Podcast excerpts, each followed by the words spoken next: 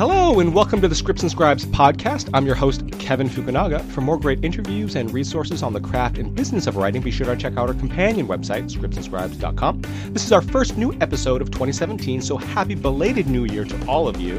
And our first guest of 2017 is an independent producer and former development executive and was the head of television for Emmy Award winning writer and producer Peter Tolan's Fedora Entertainment for the past seven years.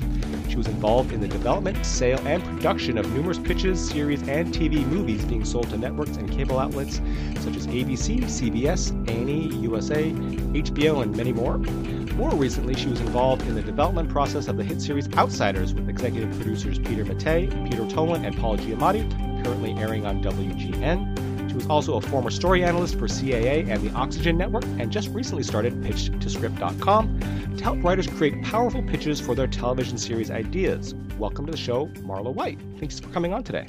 Uh, thanks, Kevin. Thanks for having me. I didn't know I was the first of the year. You are the first of the now. year, so the expectations are high. Oh no! so let's let's give the listeners some some great info today. Um, okay. Um, first, let's start off with your background. How did you get started in the business, and uh, how has that led to where you are today? Um, I, I got started in the business against every person in my family's wishes. That they assured me I would be pushing a broom for the next 20 years of my life. But um, right. moved out to LA, didn't know a single person, didn't hadn't gone to school here, and just got really lucky that the first job I had was a company called Longbow Productions. Mm-hmm. Um, love those guys and still am in touch with them. Um, and it just so happened that uh, I filled out the application, went on a trip that I already had planned for a couple of weeks, came back, and in the time I'd been gone, they'd hired somebody and fired them. So my feeling was they'd interviewed everybody in town, picked this person, then fired them, and they were like, "Oh yeah, we'll just take that one. We don't want to talk to anybody else." you know, I got the job as an assistant and um, learned so so much from listening to uh, you know notes that they would give. The first the first movie we did, in fact, was A League of Their Own. Um, and I like to tell everybody my first script note I ever got to give in Hollywood was that there were too many Marlas in the script. uh, that I assured them from personal experience that there were never two Marlas in the same room at the same time. Um, and that it kind of went on from there. I just uh, paid attention, listened, did all the you know scut work of uh, answering phones and calendars and travel and stuff, and worked my way up to being their VP of development. I'm sure there's a well, little was, bit more. Okay, was, that's, no, no, no. That's manager. Then there's director, and yeah. you know we did. Uh, it, it was it was a really great run. I mean, those guys were great, and I got to. I looked for books and things for them. Um, they were very very inclusive and generous with their information and time. So it was a longer haul, but I was uh, yeah, eventually got there. I wanted to go more into the development process as well as talk about pitches, which I know is sort of a specialty of yours um, in terms of uh, helping uh, writers with pitches. But mm-hmm. before that, uh, I know we've both been story analysts in the past, uh, you know, also known as a script reader. For our listeners mm-hmm. who are sort of at the stage when they're submitting their screenplays, pilots, spec scripts, and being read by a reader, mm-hmm. what does that process look like on the back end? Meaning, uh, what are story analysts looking for? What are some of the things that are big red flags that stick out that writers should be aware of when submitting scripts to uh, to be read by a reader? Although you don't always know it's going to be read by a reader, you send it to somebody, um, right? And it's often sent by that person to a story analyst. Um, and do, right. and the myth: Do readers really look at the page count before reading? Um, so maybe you can talk a little bit about that whole process. Absolutely. Um, it was funny when I was at CA. One of the first things because you would come because I was a freelance reader, and you would come and there would be a stack of scripts. And the first thing I would look at was if there was a picture or illustration on the cover page, I would shuffle that off and not take that one with me. Wow, that was really? always your first big clue that this yeah. is not a professional person if they put a picture on the front cover. Wow. Um, and and yeah, you do look at page count, whether yeah. you're talking about movies or comedies or dramas, specs. You absolutely look at page count because if somebody turns in a drama that's a drama spec that's 78 pages long, you know that they don't have a clue of what an actual drama should be, and that that's going to show up in the writing. Right. Um, so yeah, you do look at that, not just to be a jerk, but because there's only so many hours in the day, and and those really obvious tells are something you want to avoid. Um, the biggest thing I look at when I was doing now when I'm doing script notes or when I was looking for specs or uh, as an analyst was the first 10 pages. I cannot stress enough how important those first 10, right. 10 to 12 uh, pages uh, in an hour drama or in a movie. Um, for a comedy, it's more like the first seven or eight. But um, if I can't figure out, if I don't think I know what it's about in those first 10 pages, and sometimes you think you know what it's about, and the happy surprise is that it's about something else that you'll find out by the end of the pilot or, you know, midway through the movie or whatever. But I got to have an idea of what I think this thing is about. And I got to know who the main character is in the first 10 pages. Now, you might know it because, you know, like the famous Casablanca thing, you never met Rick for a long time, but everybody kept talking about Rick. So you knew the show, the movie was about him. Um, I haven't yet read a pilot that I fell in love with that I had no idea whose story this was for longer than 10 pages. It's, right. it's, you know, the storyteller, as a, as a viewer, you don't watch a show and go, what the hell is this about? And stay tuned. You go on to the other 400 channels you've got a choice of. Right, right, absolutely. Um, what are, do you have any other sort of red flags besides pictures on the cover uh, that's that, that writer or you know obviously a script that's 300 pages or you know uh, a, a, feature that's 47 pages whatever red flags that stick out that writers may need to writers should look at before submitting i mean sometimes uh, you find people who want to get clever and they've changed the font or they've changed the formatting of it don't do that um, you know it's not that we're stuck not that Hollywood is stuck that it has to be the exact way you find in Final Draft or whatever sort of you know program you use. It's just it's easier when and we reckon. Look, people, when you're an executive, like right now for staffing season, when I was doing staffing, um, I'd read upwards of like 200 scripts per our show. In one season, we had three shows. Um, so that was some of them crossed over, but it was still a, a lot of scripts. And I don't want to have to sort through I don't, I don't want things to look unfamiliar. I don't want to have to look at the font and go, oh, that's pretty. I just want it to be what it's supposed to, what the standard professional, you know, um, formatting is. Right. Um, so don't don't try and stand out that way. stand out by your excellent writing, not because you've you've tweaked it to be all cutesy. Right, because you're not a mm-hmm. graphic. You're not applying for a graphic design job. You're trying to be a writer. Exactly. And you don't stand out as as more interesting or talented because you have a funky font or whatever. You stand out because you don't seem to understand the the the field yes. in which you're trying to work in. You stand out exactly the wrong way. Right. Yeah. right. Um, and for me personally, and this is so to, just a personal twerk that you take it or leave it. I, I think that there are other people who feel the same way. But I, I when you see a, ca- a character for the first time, their name is all in caps. Mm-hmm. After that, you don't have to do that anymore because that tells me I haven't met that person. Right. And if I see it later on, it is in, in caps. I go, oh, I should remember that it is. But right. I find it really bothersome when people put other things in caps. Like Uh-oh. the door opens with a bang and they capitalize right. bang. It is, you know, it's like yelling at me the entire time I'm reading the script. I've actually just reading an email from a friend, a writer friend, who's like, I put my response in all caps. I'm not yelling at you, I promise. I just need to put it in caps so you know what I wrote. Um, it, it, is it necessary, particularly in dramas? Right, um, right. Some right. comedies, like old, you know, the formatting of comedies is so different, uh, single cam versus multicam. Right. That old school multicam format is that whole everything's in capitals and spacing is different and all that. So I understand that. When I read, I still don't like it, but I understand the cause for it. But other than that, I don't don't put things in capitals to attract my attention to things. Attract my attention to your awesome word crafting right. and the dialogue. Right. I have seen it on occasion be effective in things like action sequences or something like that, but um, yeah, I mean, I guess, uh, yeah.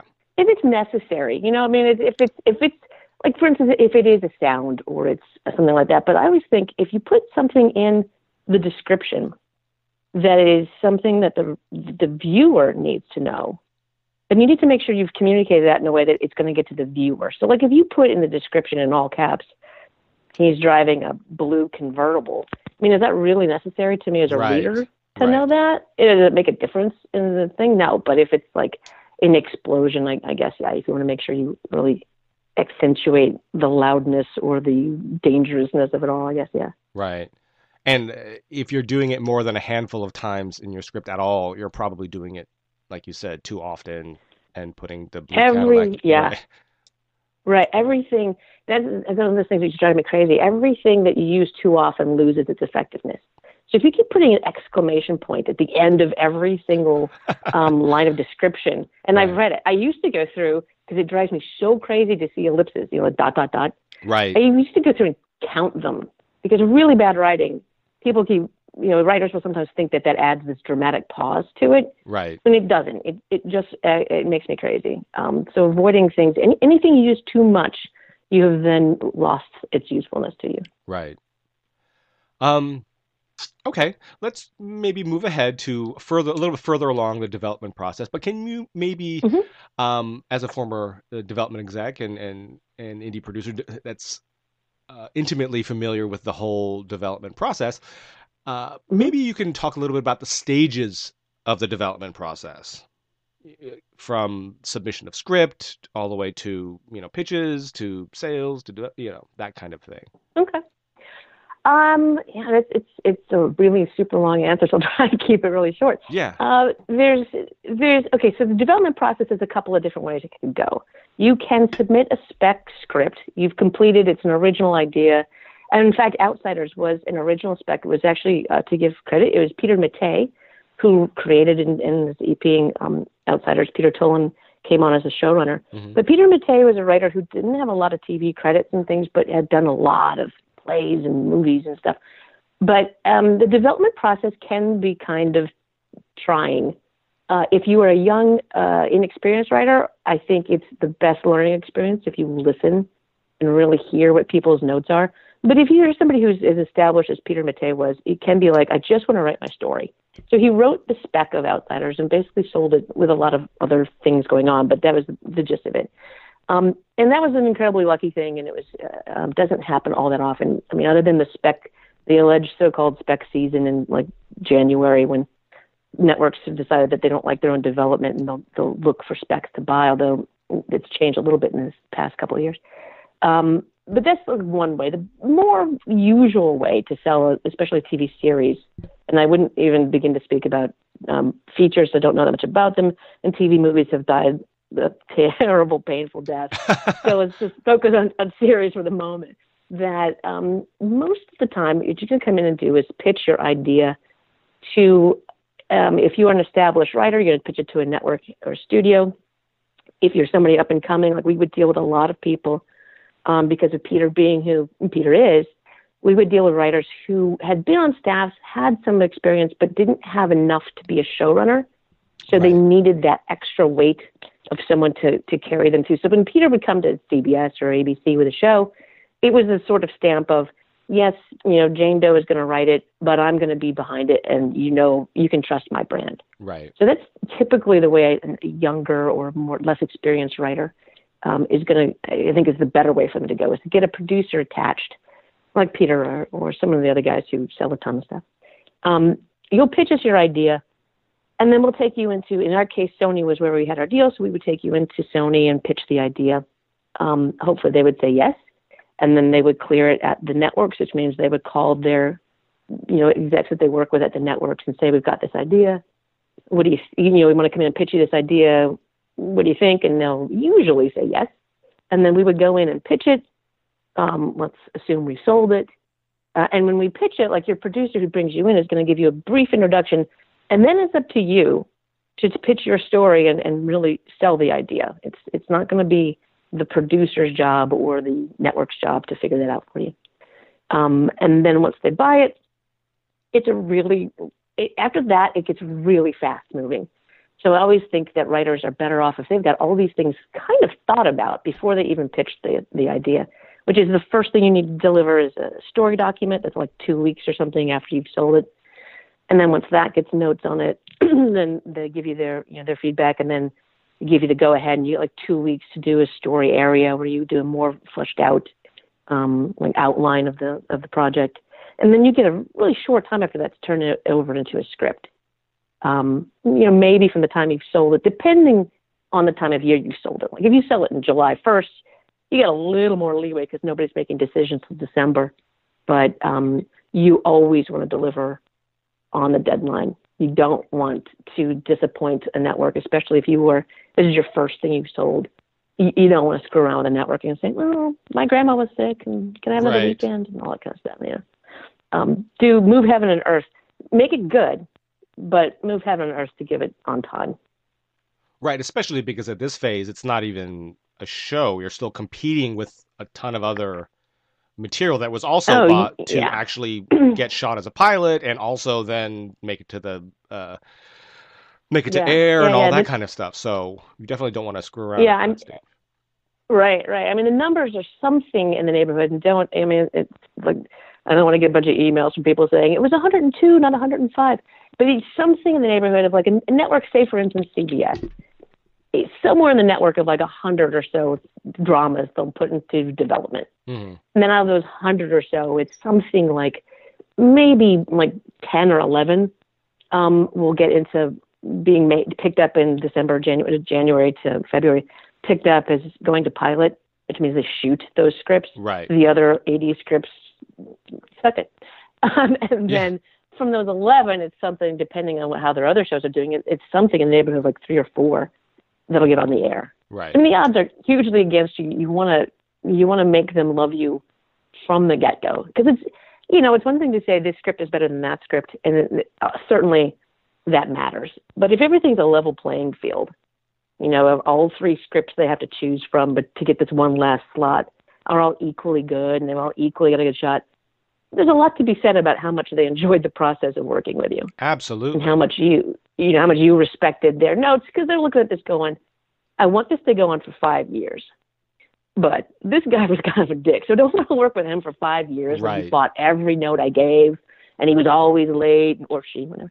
Um, so it, it it does all matter. It all is part of the the accounting process. Plus, it's a subjective business, and the more you piss off uh, the people reading your material, uh, um, it has to bleed into the the reflection of how they view the material. So. Oh yeah, absolutely. It, it does, and not only that, but then it can screw you for the next season. That's true. Like if you didn't get picked up, or you did, you've got a show in the air, but you've got another idea you want to pitch. You know, yes, certainly people came in the door that went, oh God, no. this idea would have to be the most amazing idea for me to want to take this pitch out. Right, um, right. You know, yeah, it, it, it's it's always a it's a career thing. You know, it, it can go and it can go with you even if it's like a, a total misunderstanding and you're not a jerk, but something happened. So you have to just always be on the lookout. Be, be aware it's a personal relationship business as much as a, um, a, you know, your writing craft business. Right. Okay. I'd love to move on to pitches. Uh, I know yeah. Your uh, company, pitch2script.com, uh, offers a bunch of, of great services. We don't this is not a paid commercial thing at all. We don't normally promote those types of services. Um, i was referred to you by a mutual friend. I've heard great things. Um, we recommend uh, listeners not spend more than they can afford but also it's part of your educational process. And if you find it valuable then it's definitely worth worth your time to investigate uh, and again, I've heard great things. We have mutual friends, so uh, I wanted to have you on. We haven't covered pitches in that great detail. So this is a great opportunity to do so from the pitch master, the pitch expert. I don't know what pitch guru. Well, I don't know what title you go by. Um, but let, maybe we can talk a little bit about that for a little bit and, and, and cover some of that stuff. Um, yeah. What are a few things that, again, covering pitches is sort of difficult because I know your service is tailored to individual writers and their pitches, which every pitch, every writer is different in what your the strengths and the things you want to highlight about uh, a specific project is based on that project and that writer. So these are just sort of general uh, insights about the process, about pitching, about pitches themselves, and things like that. So um, mm-hmm. I wanted to clarify that. But what are some what are a few things that writers need to know about the pitch process that are sort of invaluable that you sort of like to hit home early on? Well, take a step back for half a second. That yeah. the reason I started doing the pitch workshops, and I did them before, um, you know, we before I decided to go out on my own as a producer and, and all of that was because the past, like the first five years or so, I worked for Peter. It was my first introduction to TV series. Before that, I'd worked in, in TV movies. And the pitches were amazing, and I was entranced. And then the past three, four years, pitches got less and less entrancing. They got, in fact, quite dull and vague. And, and that was one of the reasons I wanted to start giving workshops. It's because we would have people come in with fairly good ideas or interesting ideas, but they'd pitch them so blandly that you had no option but to pass on it. Um, and there was a, there was one pitch in particular that made me launch into wanting to do this, and, and I went around to talk to different writers and and interviewed people about what made pitches good to them and stuff. But one of them was the the, the kickoff of it was this one particular script or pitch, and I won't go into what it was, but I talked to Michael, who was Peter's producing partner, and gave him the basic logline, and then said, and then hilarity ensued, and he's like, I know when you say that, that's because the writer hasn't given you any story to tell me. Right. we know it's going to be a pass. And I'm like, okay, you got me. Yes. The particular writer didn't give me any specific story. So the biggest thing I would say for writers to keep in mind, you know, there is a there is a blueprint of a really great pitch you can go by, and then mold it to your own, you know, your own style, your own needs, or whatever. But don't there's no reason to throw out a perfectly good blueprint. And the typical blueprint is that you have you have really specific stories to tell me, not just for the pilot, but and subsequent episodes. Here are some particular storylines. Whether you're talking comedies or you're talking dramas, whether you're talking a serialized drama or a procedural thing, the more specific story you can give me, the more I have to to hook onto and remember and get interested in. You know that um, I've had people pitch me things and they've gone, eh, blah blah. Here's a log line. And I go, well, is it an hour or is it a half hour? And they go, it's whatever you want it to be. Oh. Like, okay, is it is it a dark comedy? Or is it light? Well, it's whatever you think. No, don't don't do that. have a very I'm, I seriously have more time than you think. Have a very, very specific view of your world. Um, I mean, eh, eh, and it's not that hard to do. That's the part that's so annoying to me. That when I decided to do this pitch thing, I went and talked to a friend who does the episodic thing at, at Sundance, and she said, "Well, what we do is we have a, a pretend pitch that we teach, you know, off of a fake pitch. Um, it's something ridiculous and, and ludicrous that it would never be a series, but it gives people the idea of the sort of roadmap to follow." So I went home and thought about, well, what would I do for that? And it took me maybe 25 minutes that's it. And now mm-hmm. it's not a great pitch. It's not going to be a show because that's not the, point of this exercise. But if you're a writer, eh, take a couple of days to figure out specifics of your world and your character and their backstory and know these things. I don't necessarily want to hear all of it, but know all of that when you come in to tell me this stuff. You know, I mean, I had one person come in and pitch me a comedy. Um, uh, uh and I asked, okay, so what's a specific story? Because it was one of those it's got a million funny stories. And I said, what's, what's a specific one? Oh, there's a million. Trust me. Every time I hear trust me, I get really nervous. Right. because I don't want to, I don't want to trust you. I want to hear from you mm-hmm. the story, you know, and they can never tell me a specific thing. And you have to know that when you're, when you're pitching something, you're basically pitching the pilot. It's, they're sort of in trance. So you can't really separate the two things. And a pilot is basically a what would a typical episode of that series be? Because you have to be so clear when I, when you've made the pilot, it has to be so clear to the viewer that they know what episode two is going to be about, uh, or what the style of it is, and they want you want to have them leaving at the end of that first episode saying, "Oh, I can't wait to see episode two. I wonder what's going to happen." Mm-hmm. And that's the same responsibility you have at the end of a pitch. Is when you, you've told your pitch of basically your pilot story, your responsibility is for that executive to go, ooh, well, so what happens next? And then your next responsibility is to have an answer for that, to have right. like the next couple of episodes, what if it's a serialized, what the season arc is going to be, and that kind of stuff. Right. Um. Now, uh, we, we we covered some of that, some of what my next question is, uh, in your response, in oh, terms sorry. of uh, what your expectations are as the sort of exec, um, mm-hmm. what you're looking for, the specificity, and like you had mentioned, you don't necessarily have to give all of the information uh, in during your pitch, but if they ask questions, and questions in a pitch are always good, because it means they're engaged and they're interested if they're asking questions rather than just kind of sitting and listening, uh, which is not right. necessarily necessarily a bad thing, but questions are always a good thing. But you have to have answers for them, like you had mentioned.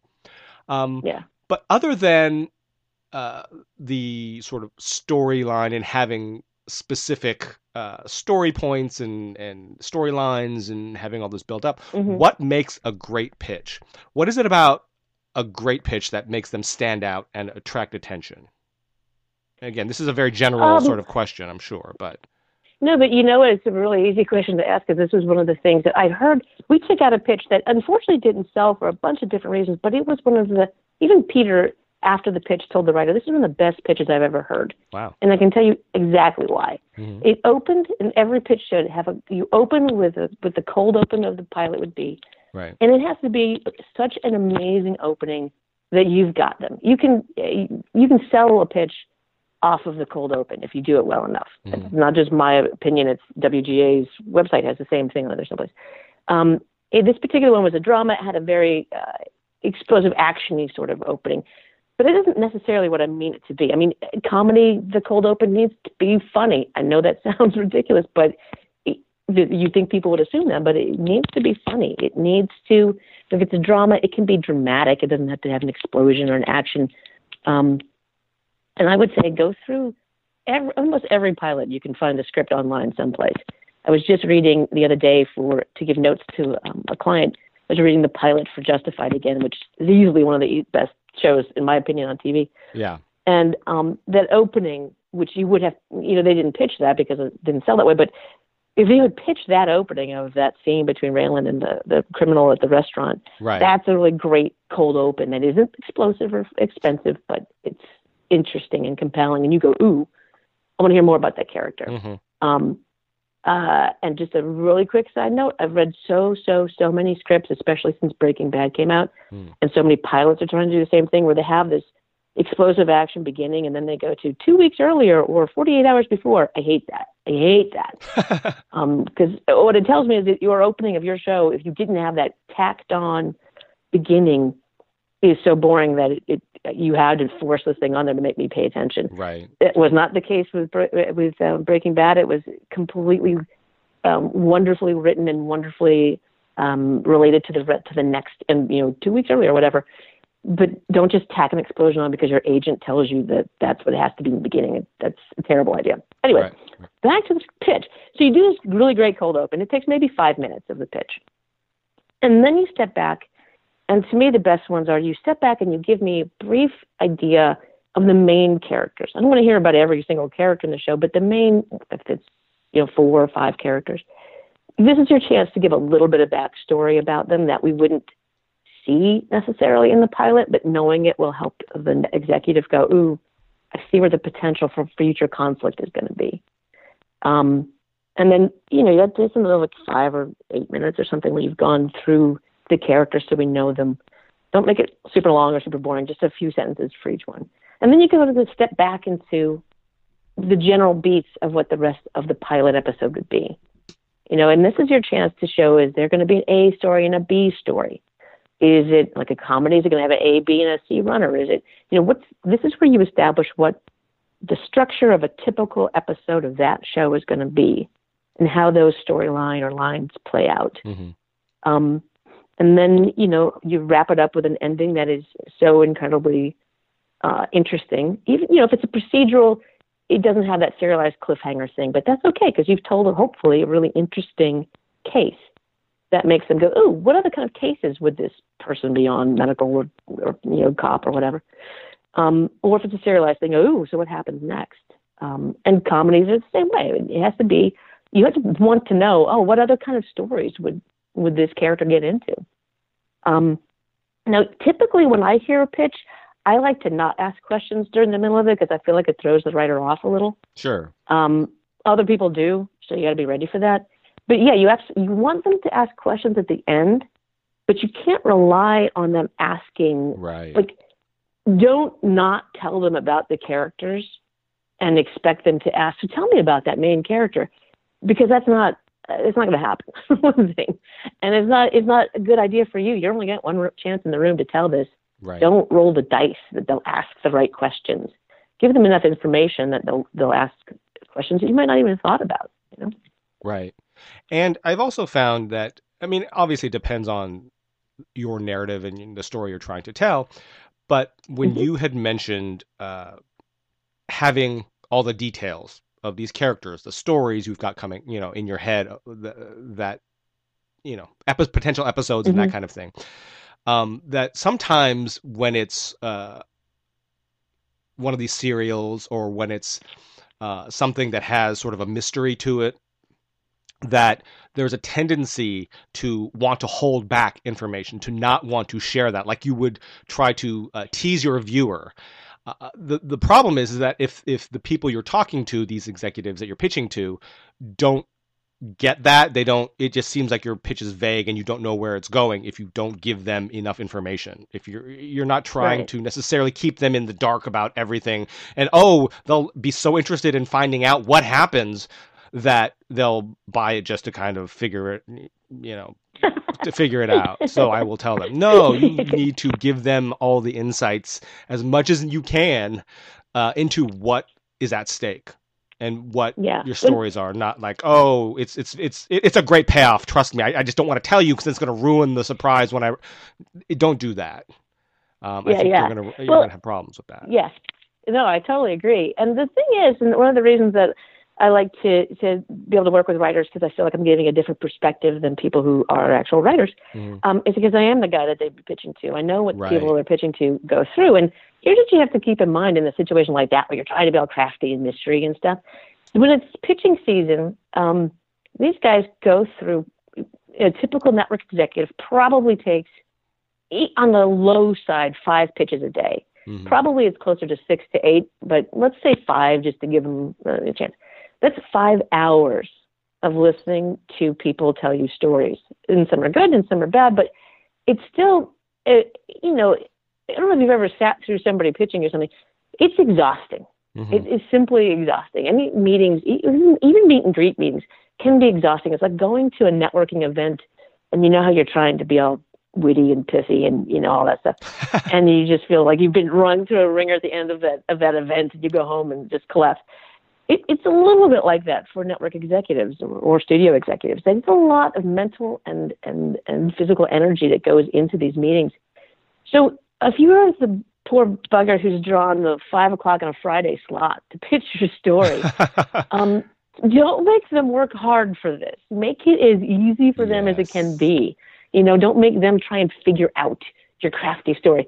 They'll help you because the thing about thing about working with a network is they'll help you figure those things out. If they put it into development, then what happens is they're they'll come in and say, "Hey, we tried that crafty mystery thing last year and it didn't work. Mm-hmm. So let's tweak it this way." Or you know, their experience. That's when that comes in is their experience and what has and hasn't worked for their audiences in the past.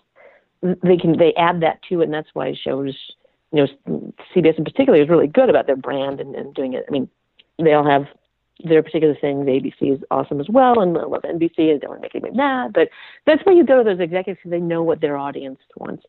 But you know, don't come into it and make them work for it because right. that's that's not going to help you in your in your cause.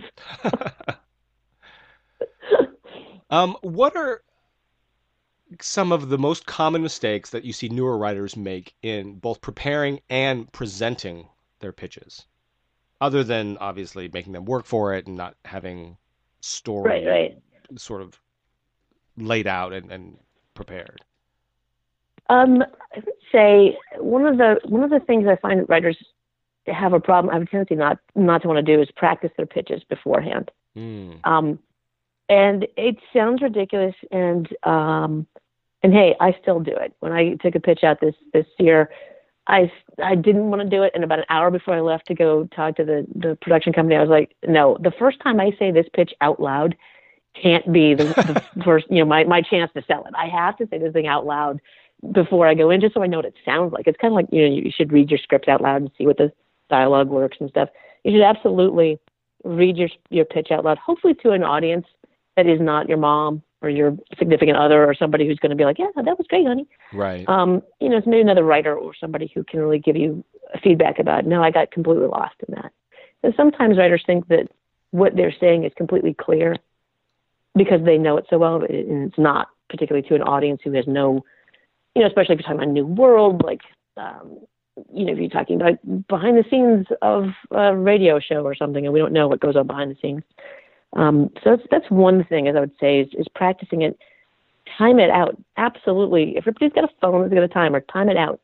Because when you tell your pitch story, you know, from the when you come in to talk to an executive, it's gonna be like five minutes of be a human being, ask them how their weekend was, or if they have plans for the weekend, what's on Friday. I mean, be a human being and connect with them. And then after that, you're gonna launch into your pitch, and you've got like 20 minutes to tell that chunk of it and then save like the next the last 10 or 15 minutes for them hopefully asking questions and stuff. So time it out and make sure that you it is that long because if it's shorter than that it's a lot of you, you haven't told enough story. Mm-hmm. um, you haven't told us enough details and enough what else is involved in this to, to, to give us an idea what the episodes would be. And if it goes on too long i want to shoot myself. So um, just time it out and practice it. Um, and i don't know if this answers the question, but one of the things I get a lot of questions about is about reading your pitch versus memorizing your pitch. Oh, right. Um, and absolutely, everybody will tell you an absolutely different answer to this. But from my experience, absolutely, you are fine reading it off of a piece of paper mm-hmm. or note cards.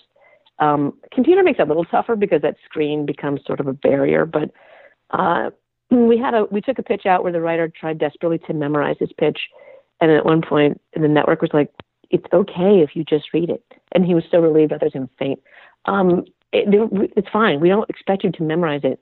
In fact, sometimes memorizing it makes it come off um, too robotic and and roady. It makes right. you sound like sort of like Bob Dole that you have like you're sort of flat and you have no emotion. And then if people ask you questions, it can tend to throw you off.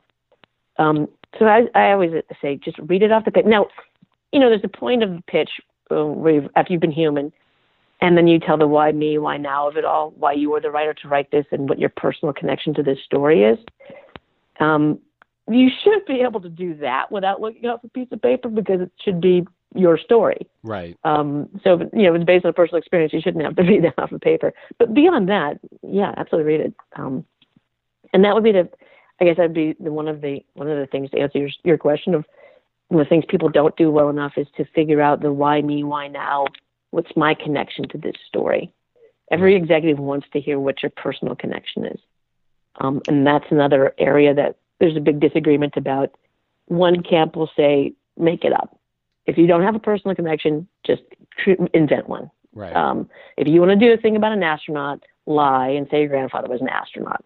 Right. Um, my my personal feeling is there's a thing called Google, and people can figure it out pretty quick. Your grandfather wasn't an astronaut. Right. Um, but more importantly, my perspective is you need to actually have a, real, a personal, passionate reason for you to tell this story.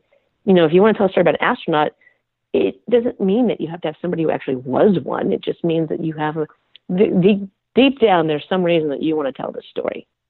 Yeah, whether it's you you can relate to the isolated experiences of an astronaut or you experience new worlds because you came here as a kid from another state or another country whatever it is dig deep and find that that reason because it will show in your writing and it will be a good sales tool to help sell it. Um you mean vince gilligan wasn't a meth dealer in real life? Really well now that i can't say oh that's true um yeah, I wonder what he, what he would say. Although you know, at, at his stage, I'm sure whatever he pitches is, you know, they just take it at face value. But yeah, no, that's that's good advice.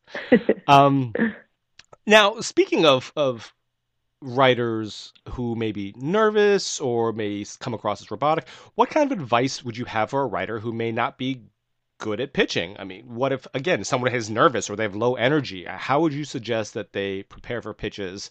Is it all just about preparation and doing it over and over, or is there something else that you recommend? Um, well, the first thing I would say keep in mind, and it was a quote, I went to a, a thing that Felicia Day was speaking at. Hmm. And she told the story about how she was terrible at audition. She's had terrible, terrible like stage fright, and was just the to the point that she'd be catatonic, and they'd have to like lead her out of the the building. And when she started producing her own stuff and was on the other side of that casting table, she realized that as a producer, you're sitting there and you want everybody who comes to that door to be good, mostly because you want your job to be done and you don't have to see 500 people for this particular role. You want the first one to the door to be awesome and go, fine, done. Right. And I think that writers need to keep that in mind that when you come in to talk to an executive, we really want you to be good. We're cheering for you, mostly because if your pitch is awesome, you've made my life a hundred times easier. Right. Um, come to the door and I can sell that. I've now got one, you know, that that's one tick off of the box of I got to set up eight projects this year. One done. Yay. So, you know, we we aren't the opposition. We're on this ride with you um, until you give us a good reason not to be, which would be to be ill prepared, and then we won't be. Um, right. If you're really so, if you're if you're nervous, yeah, practice it. Say it out loud as many times as you can you know, everybody's a little bit different, obviously. Um, obviously, every executive is going to take things differently. I personally, when I would hear people pitch, I could tell they were nervous, and I'd try to make them feel a little bit more at home, just because I don't like to torture people or sex or anything like that. Um, and by and large, I haven't met. I had to say. Uh, too many. Uh, there are a couple out there, but I haven't met too many people who take pitches who who aren't generous and uh, interested in other people, and interested in your story. I haven't met that many who are just going to be dicks when you're telling your story. I've heard stories from writers of things going bad, and you just have to know it could be, it could happen. But you know, if you're if you're really super nervous coming in, just try and remember that we're we just want to be there for you. You know, mm. I don't know if that'll help you or not in your nervousness. Um, I wouldn't advise anything like drinking or anything. um, I had I had somebody tell me that they'd heard at like a PGA panel event or something that like the executives were recommending bring bringing gifts. Like what? if you're pitching on a Friday, bring a bottle of wine. I wouldn't recommend that. Yeah. I think that's a little weird. I think they were having fun. Um, I don't think that bringing people anything, you know, really helps your pitch. No, not um, unless you know them and uh, it's some you have yeah. a relationship in general already. I think that's yeah. Yeah. a little sketchy. Yeah, exactly. Um, Especially yeah, wine, like you're assuming. What if they just gotten out of AA? Or I mean, I'm just throwing that. You don't know. exactly. That was my thought. Was that yeah. that seems like a, and I don't know what that tells them about you. right. yeah, you want to pop you, bad idea. Right. You want to pop it open while I'm still here because uh, yeah, I'd love to taste it. You know. I mean, when uh, I was in college, I was in like a writing course that that's what that the, the instructor brought because it was a high quality, you know, class. Sure. He brought a gallon of wine. Nice. And we all sat around drinking this incredibly cheap wine and talking about what we'd written, and it was like this is sort of surreal. I wouldn't recommend repeating that. Um, uh, yeah, it's not really going to help you much. Especially if you're trying to get a job, yeah. yeah. Mean, it was okay when he came in, but he was totally blasted when he left. well, that's great, though. I mean, hearing you talk about the Felicia Day thing, where it, it really is sort of an audition as well as, uh, you know, getting your material heard. It, it is sort of an audition for you as yeah. well. So it's it, it's interesting to hear it in those terms and seeing it in a sort of a different perspective. Um, and the thing is that too, like like when you go for staffing meetings, it's the same idea. You absolutely yeah. are auditioning for oh, a job. Yeah. Not not quite as risky as like an actor or something, but you absolutely are. You, you know, you need to come in there and be interesting and be be a person they want to spend the next you know five years, eight hours a day with.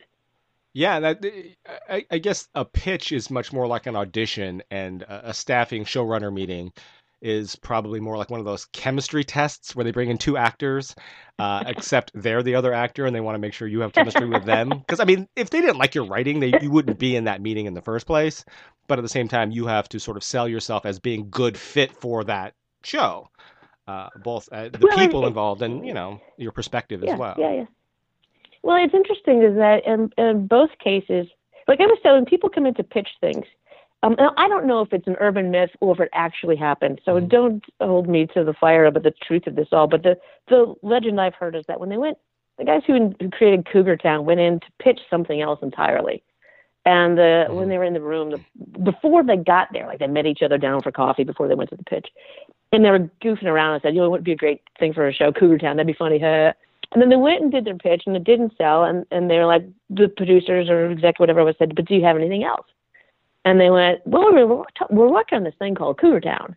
And, it, you know, the rest is history.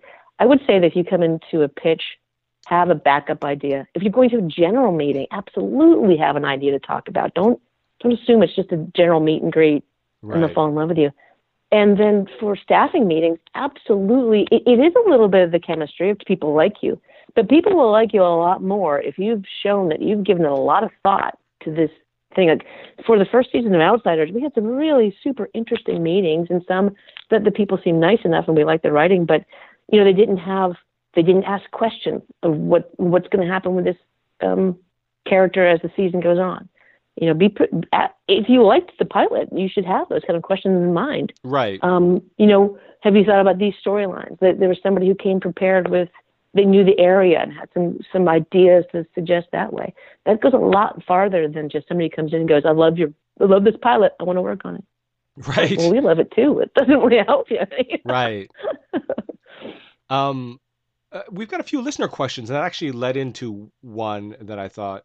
Oh, actually, before I jump into the listener questions, I actually came up with something that I, I was was sort of similar. I've heard of multiple times when uh, a writer goes into pitch. I, I, know what happened to Eric Kripke. I don't know if it was Supernatural or a different pitch that he was on, in on. That one day he was writing uh, a he was at writing a pitch on a napkin, just you know some ideas, and you know he was yeah. going to develop it later, but it was just something he came to his head. He wrote it on a napkin, but then he pitched a few days later a, a different show, and they're like, mm, "That's not really our thing. What else do you have?" And then he just kind of drew back what he wrote on that napkin. He didn't even develop the full pitch, and just kind of threw it out there, right. and they ended up buying it. Mm-hmm. I don't know if it was Supernatural or it was a different pitch that he'd sold that never got made. Anyway, it happens all the time. Um, yeah. So yeah, you're right. Absolutely, have ideas, have things ready when people ask, because in, invariably at some point it will happen, and um, if you don't have yeah, it, that's I mean, a missed the, opportunity. The, yeah, yeah, absolutely. I feel like every time I would take a general, and I'm pretty generous about doing general meet and greets with writers. Yeah. Like I've read their writing and I like it, and they're it's not right, it's not pitching season, or it's they're not ready for it, or whatever. And I'm always astounded by the number of people who don't have an idea to talk about. Because I'm like, you know, I'm not inviting you back, right? You know, I'm not going to do this again. So why did you waste the one opportunity you had when you had it? You know, you were had we're in there with an executive. It's it, you know, it's a terrible. I hate the the uh, the ickiness of saying an elevator pitch, but it's exactly what it is. Yeah. You have five sentences in the back of your head. It doesn't have to be really well spelled out. All it has to be is an interesting enough thing about about an idea that they'll say, I'd like to hear more about that. Right. And you can always, as a writer, say, well, I, I need to develop it more, but can I come back in a week or two weeks or whatever? Right, right. And that's absolutely. perfectly fine. Um, the the listener questions, the one that I wanted to mention first was something you were talking about. Um, it's when going in and pitching a TV series, can you pitch other show ideas as well, or would that be bad protocol? I'm assuming they're meaning if the executive doesn't ask, but you just kind of tack it on there at the end. yeah, that would be kind of if they. No, I, I say that probably eight out of ten times uh, we did not get an answer in the room, so it, we didn't leave that opening like the Eric Kripke story or the Cougar Town story, where people said not quite for us, but did you have anything else? Um, so if you've just pitched one and you don't, they haven't given you an answer back yet, then I, yeah, it's kind of bad form to say, hey, I got another idea.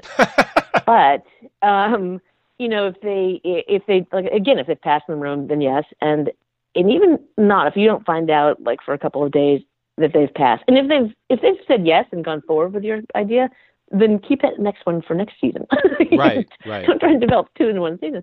Um, but I, you know, if they've if they've passed on yours for whatever reason, and you know, sometimes we'll call and talk to a writer directly. It depends on how close I am to the writer, and sometimes I'll just call the agent and say it was a pass for us because it just wasn't right for us. Um, you know, have another idea and come back and you know ask your agent to get in touch and say, hey, what about this? What about that? I think it, if if we've sat down and met with you and liked you enough to respond, and especially respond directly, then we're opening the, leaving the door open for something else, for more material to come in. Right. Um, if if they go no, and they were like I've had an occasion where I have called an agent and said, your writer really let me down in the room. Their pitch was not good, and I am not taking another one from them until they prove to me that they know what a pitch is. Wow. Mm-hmm. Um, in that case, don't do it. right, right. Wait until you really got it fleshed out. yeah. Um, here's the next one. I've got a great idea for a TV show, but now what? I've never written a script before, but I'm willing to try. Huh. I have what I think is a really good TV show idea and just want to try to get it out there. What can I do with it or where can I take it? Hmm. Wow. Um, okay, I'm going to assume a couple of things. I'm going to assume that the person asking this question is not currently in the television business and in, in, in like uh, taking a writing program or isn't working as a PA or anything like that. They're just right. a civilian out there with a great idea. Yeah. Um, and in that case, it, it, I'm not going to lie, it's going to be tough. It's going to be tricky. Ideas are a dime a dozen. Um, mm-hmm. It's execution that gets it out there. Um, right.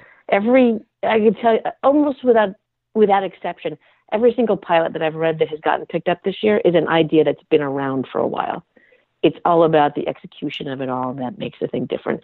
So if you have this great idea and it isn't based on IP, which is a better way to go, if you have a book that you've liked, you've read, and you think it'd be a great thing or whatever, um, not one you've written, but one that you've read.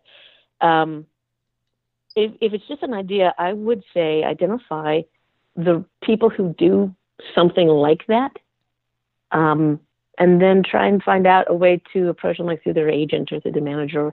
Better yet, if there's a personal, you know, like you know their hairdresser or whatever. It's a really long shot. It's it's, it's tough, and people are so nervous mm-hmm. um, because of the lawsuit thing. I mean, one of the reasons that the you make up when when I did the the, the pitch workshop, the I, the pitch idea that I'm using as my blueprint. One of the reasons it's outlandish is because I don't want to have something so good that might actually sell it, and then somebody from the workshop come back and and sue me, like I told you he should breathe air, and now he's breathing air. You stole my idea. Right. Um, so people are super nervous about that. I think if you've just got a great idea, um, if you have any ins in the industry, work the personal connections, and otherwise um, start taking writing classes and um, and learn how to do it first. Read read read a ton of pilots that are similar in the vein of what your idea is. Right. If it's dark, I mean, dark stuff, and it's a comedy, read comedy.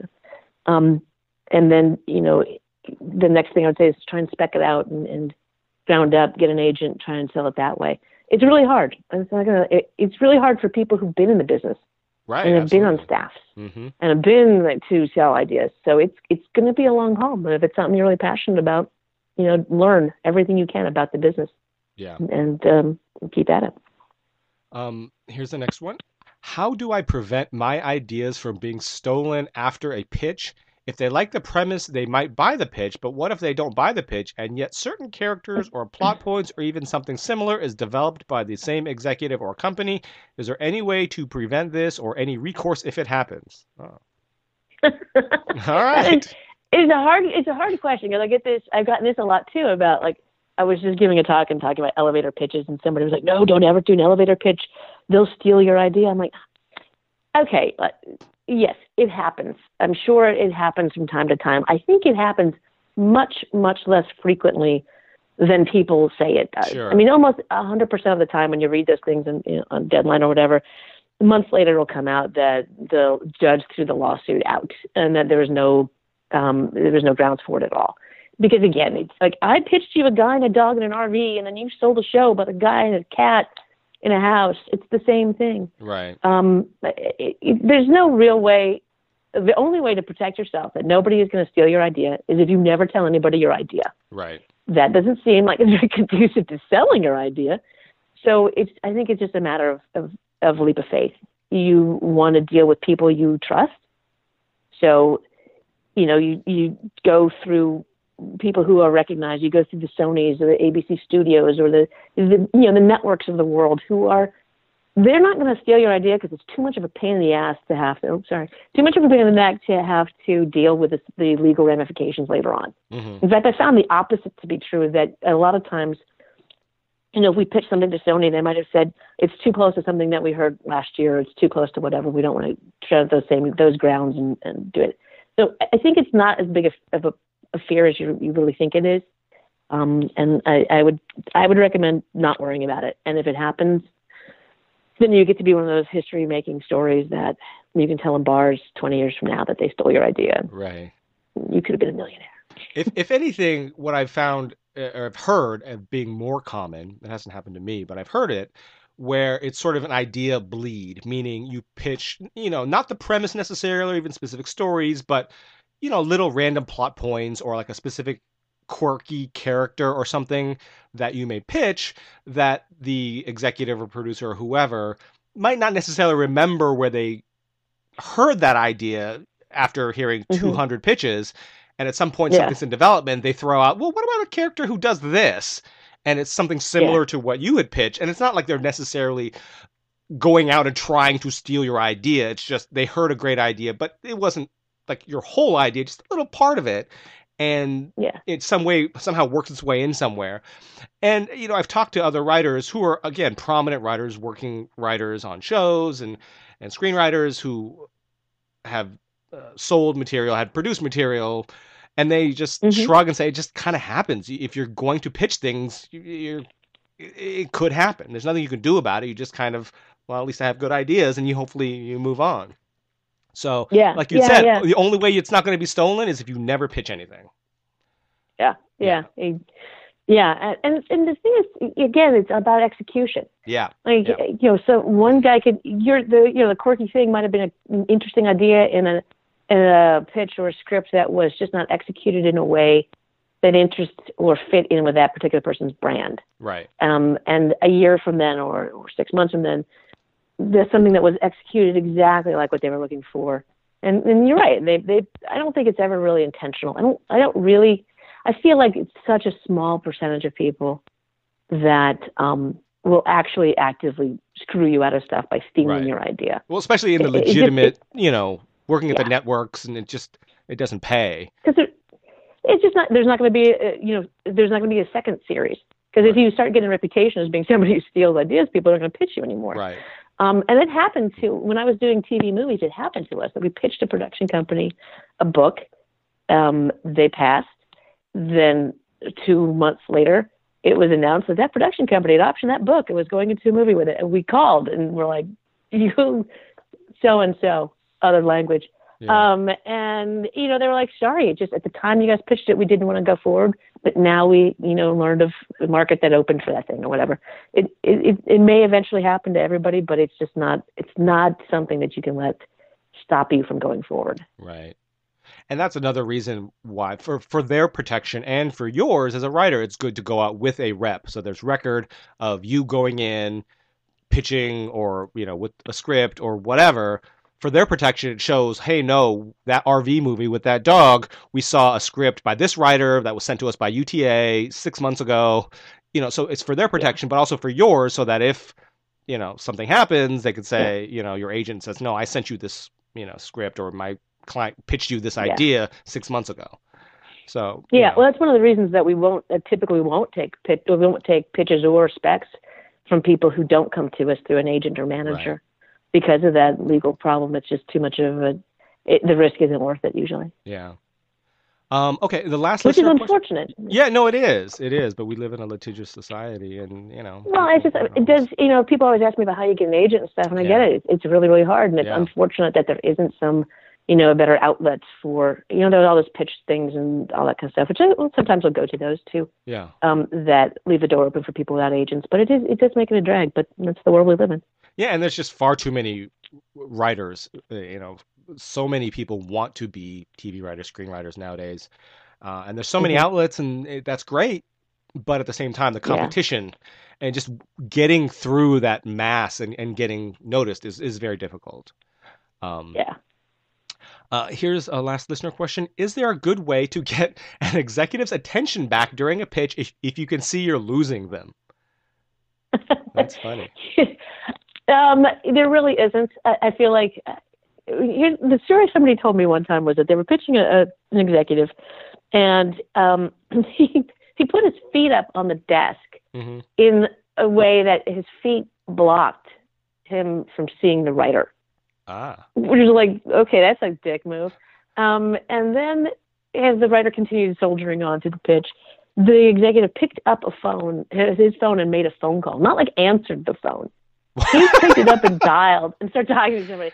It, it's I've never had that happen to me, but there are times when executives you can just tell from their face that they've totally zoned out. That they're yeah. there's no way they're going to buy this. Yeah. and there's really nothing for you to do but soldier on, use it as a practice round.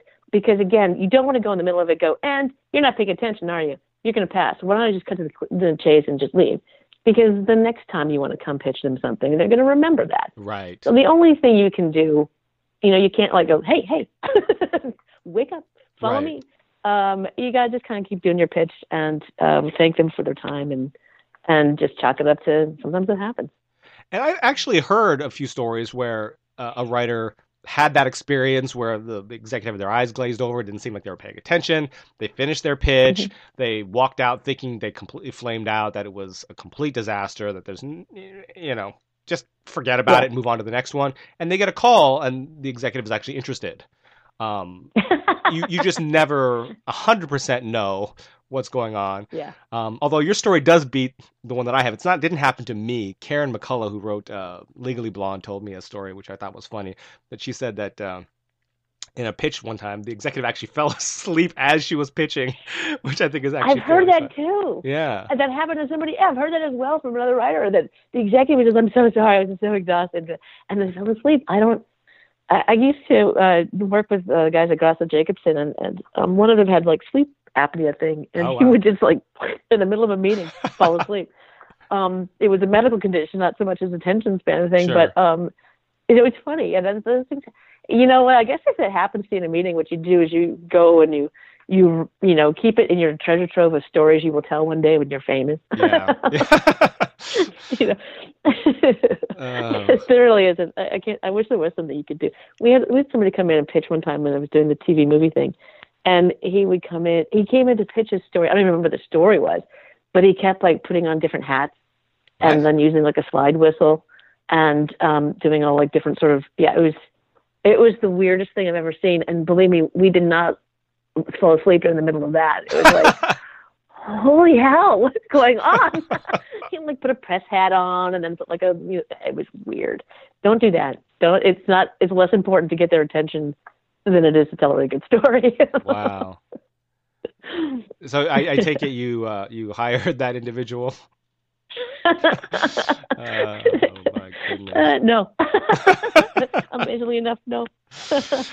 um, a- any sort of last thoughts on, on or advice for pitching or anything about that nature that you wanted to to get out there?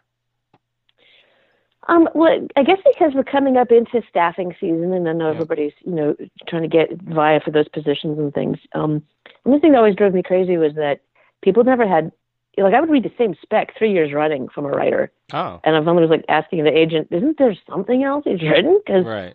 I've said no, he hasn't gotten in the room the past three years with the same script. I can't imagine why you think it's going to get him in the room now. Right. Um, so you know, polish up your your specs if there's you know if there's shows that you want like we had a really hard time staffing or, or for outsiders not because there weren't a lot of qualified writers and we got lots and lots of really great talented people on our staffs in the at the end of the day but because it's such an unusual tone and people kept sending us like procedurals or things and it didn't really fit the mold. So if there's a type of show you want to work on write a write a spec that is like that and write a spec of an existing show because some producers only want to read specs of existing shows because you know your job as a staff writer is to mold your voice right, to that showrunner's show. voice. Yeah. Yeah. So you know everybody. Some people tell you only do originals, and some will say only do specs. I say have one of each. Be ready. You, know, you want to be a writer, right? Right. Um, but what I will what I will add is don't spec a show with the expectation that you're going to send it to that show because they can't. Oh God, no! Won't read it. Use it for something right. else. Right, you know? right. Sorry, yeah. sorry, sorry. Yes, absolutely. Thank you for clarifying that. Yes. Yeah.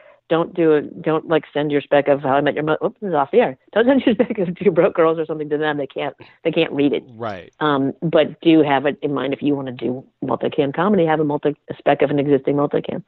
And and again, when you come in the room to do staffing meetings, have you know read the script, do notes on the script, be be more informed and more involved. Pretend you've already got the job. Right. And ask more interesting questions and, well, I really like this story. And you can ask, where'd you get the idea from it? How did it inspired? Um, right. What do you think of this character? What here's, you know, boy, if I were going to do it, I would consider this. Now you don't have to like pitch a whole, you know, that you flush out the season because that's insulting and weird. But right. But you put enough thought into it that you know you have ideas. um, and just be interesting. Like we had a guy come in um, for an outsiders meeting that um, was pretty inexperienced, but his life experience was fascinating. Um, oh. And he had so many interesting stories to tell that fit into the mold of our show. Uh, right. his life experience is very much like being a, a, somebody who's outside the fringes of normal society, blah, blah, blah. So, you know, have an interesting story to tell. Um, be ready to just, so many writers would come in the room and just think it was enough to say, I really love your show. Right. Um, it's not. yeah. And everybody has an interesting story. You know, just because you don't think you do doesn't mean you do. Just find that because everybody has. You know, maybe, yeah, yeah, yeah. I, mean, I was talking to somebody about how you do the bios for the workshops, you know, the writers' workshops coming mm-hmm. up. And, um, you know, one of the things we talked about was, you know, maybe talk to your friends. What do yeah. they find as interesting about you? Yeah because you know oftentimes we discount things. It's like, well, yeah, of course I grew up in an igloo, whatever, and everybody. so um, so did all my friends in Alaska, or whatever. Yeah, yeah exactly. um, so if you, if you, can't find that thing, help have somebody help you find that thing. Right. Um, because you know it's, it's going to be it's going to be being memorable. Right. You know, again, we we went through like probably oh, I don't know six or seven meetings a day, and at the end of the like the week, it was like, who was that one guy again? Um, so uh, you want to stand out in a good way, not yeah. in a I wore a hat and a slide whistle kind of way. Right. Be the guy or gal who who grew up in an igloo. right. And lie about it. Just kidding. yeah, yeah, don't do that. But you know, if you did, then hey, be sure to throw that out there. They will remember. Um, oh, and lastly, uh, for those since since mm-hmm. we're sort of in the tail end of uh, you know pilot development season and staffing season is mm-hmm. gearing up. Um, mm-hmm. Maybe you can tell listeners, you know, sort of what time frame they should be looking for in terms of, you know, when pilot development season is, what they should have ready for it, mm-hmm. and then staffing season, when staffing season is, and what writers should be should have ready. It, you know, it's interesting. It was when we started, you know, at Fedora, it was really a very strict, solid right. calendar. Yeah um, and yeah, it, was it was funny because I wasn't I wasn't used to that coming from a different you know aspect of, of television. So it used to be very very regimented. It used to be that um, January to all through January they'd pick up whatever they're going to pick up the pilot, and then you'd start casting and stuff. Say February March, you'd be shooting, and all every single pilot in town was shooting in the same like two months time frame, and then at the end of May when upfronts came, they'd make their decisions of what was going to go forward. Everybody would take June off because they wanted to shoot themselves in the head from the 80 hours a week they were working the pilot. And then starting July 1st, networks would be open, broadcast networks would be open for pitching, basically July through, say, the end of October. Mm-hmm. And then uh, end of October through the end of the year was when people were turning in their scripts and were getting notes. And you'd always spend that week of Christmas no successful writer, I think, ever got to enjoy their Christmas break because you always get notes then, and right. because you had to get your script polished so it could be picked up in January. And it was a very regimented thing. Well, now that's all sort of gone out the window. You know, they're picking up um, pitches still now. Yeah. I, you know, there's a couple of really random ones that are picking up now. So, I mean, that that's sort of the one you can kind of gauge through. You can kind of know that for broadcast, the um, staffing is going to start kicking up around you know, March, April is when they're going to start reading scripts, and um, April, May start meeting people because they had to meet. Ideally, you meet people through May, so that when the end of May, when everybody, when the shows are announced, you're ready to to make those calls and, and grab the people you want. Right. Um, but uh, as I said, and cable doesn't follow any any sort of itinerary at all, and God knows neither does Amazon or Netflix. So I think that your best move is be aware that it's this is going to be the worst time if you want to try and contact an agent, manager, or an executive. Right now through like May, they're going to be crazy busy. Right. But other than that, there really isn't any time frame that you can keep in mind. I mean, if I were right now, I was before I jumped on the phone with you, I was um, getting ready for a pitch that we want to take out when the season starts. I know it's not going to be till July, but I want it to be perfect and I want it to be um, ready to roll. And I don't want to be working on this in June. Yeah, absolutely. Um, so, you know, if you have ideas, always, always work on ideas. There's no calendar for ideas. You know, I mean, it's yeah. not like, oh, that's a really good idea, but it's way too early to listen to it. don't ever come back. That's never going to happen. Right. Um, it's a great idea. They'll have you come back when it's the right time. Um, and and you know keep keep reading. It's, it's terrible. I get sort of too obsessed with like reading Deadline because it it has so many now fascinating things, especially with the politics and things going on in the world. It's kind of veered to that. But Deadline will always let you know when they're picking up pilots right. and when the seasons are. So you know keep reading that stuff. Yeah. And you I don't work of, for Deadline. That wasn't an ad for them, but right. And you hear a lot of extended uh, development season articles now. Um, yeah, yeah. It used to be like we pitched one uh, about four years ago. We sold something to CBS like October 30th or something. Right. And the exec was like, "You guys are really lucky because this is the last thing we're buying this year." Right. And this year they were still buying things well into December. Yeah. So it's hard to know. Yeah. Um, and, they, and it does help that they've got that year-round thing, right, where they buy those summer series, which is sort of on a different schedule than the other series right. are. So, um, yeah. Yeah, there's just so many different platforms, and it's no longer just the network fall schedule that you're shooting for.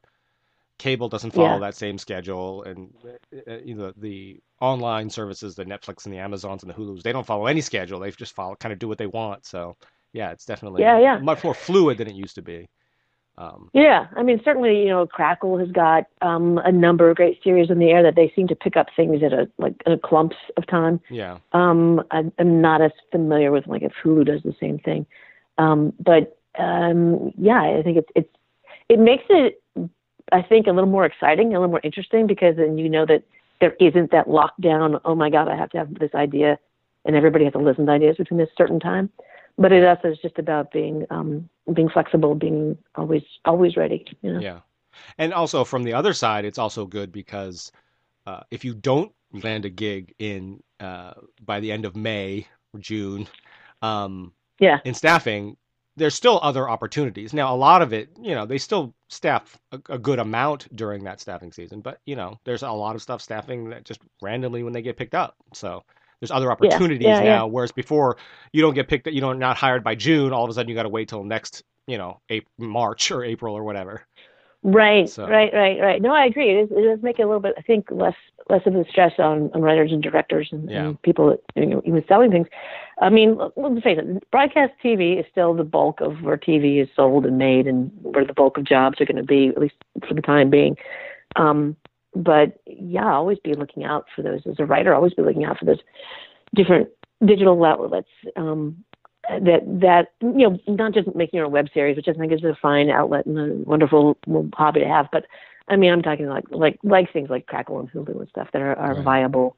I mean even Vimeo I think is starting to develop their own original yeah. series. I don't know what that would look like, but um, you know I'm, like, not, if, not knocking Vimeo. I just mean I don't know if they're going to no. do episodes or if it's going to be you know 15 or what they're going to do. But um, they're like interesting. If, if, YouTube can do it with YouTube Red, then we can too. And they're always oh yeah yeah. There's so many outlets and everyone's trying to compete, so it's good. It's a good time to yeah. be a uh, uh, you know a writer. Yeah. Um, and do you have any last final thoughts or advice for those screenwriters, TV writers out there? Could be life advice. Could be don't wear press hats and whistles to pitch me any sort of have advice? have a backup career no um, i've heard that that's the worst advice you've got to pull the uh, cortez and if you want to be a writer and you're serious about it burn those ships because it's so hard to make it that you know you if you have other options you will probably fall back on those that's advice i heard i'm not saying yeah, yeah. you can't make it if you have another day job or whatever i'm just saying you know I've heard that some of the best advice is just burn the ships and just go out full force because so many people are out here working, busting their butts to make it that if you're not willing to put that time and effort and you have a fallback, it's easy to do that. Well, okay, I would say my what I weigh on that particular thing is maybe mm-hmm. you know not all of us can afford to burn all over no, sure, sure. be stuck where we are. But I think that definitely it's the dedication to it makes a huge difference. Yeah. Um, again, write. If you want to be a writer, freaking write. Sit yeah. down and write. Um, there's way, way too many people I know who want to be a writer, but um, you know, their their day job takes up too much time. Well, I call bullshit on that. I mean, Stephen King, you read like when he was started to write, he was working as a grade school teacher or school teacher of some sort, and then he worked at a dry cleaner when he got out of school, and then he would go home and write like at eleven o'clock at night or whatever, and he he wrote. Yeah. Um, and he got rejected a million times before he finally made those those sales. Um, you're going to get rejected. You're going to get um, passes. Don't get um, don't get don't get pissy about it. Um, I mean, the biggest thing that for me that was surprising that younger writers or writers who were successful in other areas and then coming into TV didn't realize, like they're successful playwrights or features or whatever. Right. TV is a super collaborative business. Yeah. Um, and for better or worse. And yeah, there's going to be a guy who's going to have that idea that's going to be not great. Um, the executive or that whatever. You got to learn how to deal with that um, politely and nicely. You got to yeah. learn how to listen to people's notes. But you know, they might say, "Does he really need to drive a blue Cadillac?" But and you're like, "Does it matter?" That's the stupidest thing I've ever heard of. But maybe what they're really saying is, isn't our guy? Shouldn't he be a little uh, less obvious, and he should just blend in with the scenery? Right. You know, if that's what you know, figure out what they're really wanting, and figure out the answer to that. It might not be the one they came up with, but figure out what your answer to that would be. Right. Um, because let's assume you're going to make it. You're you're coming out and be a writer, and you're going to get a gig, and you're going to be on, you know, working with people, either pitching or whatever. Just just always remember, it's everybody gets a vote. Everybody gets a say, and if you want to discard what they say, it you don't get to.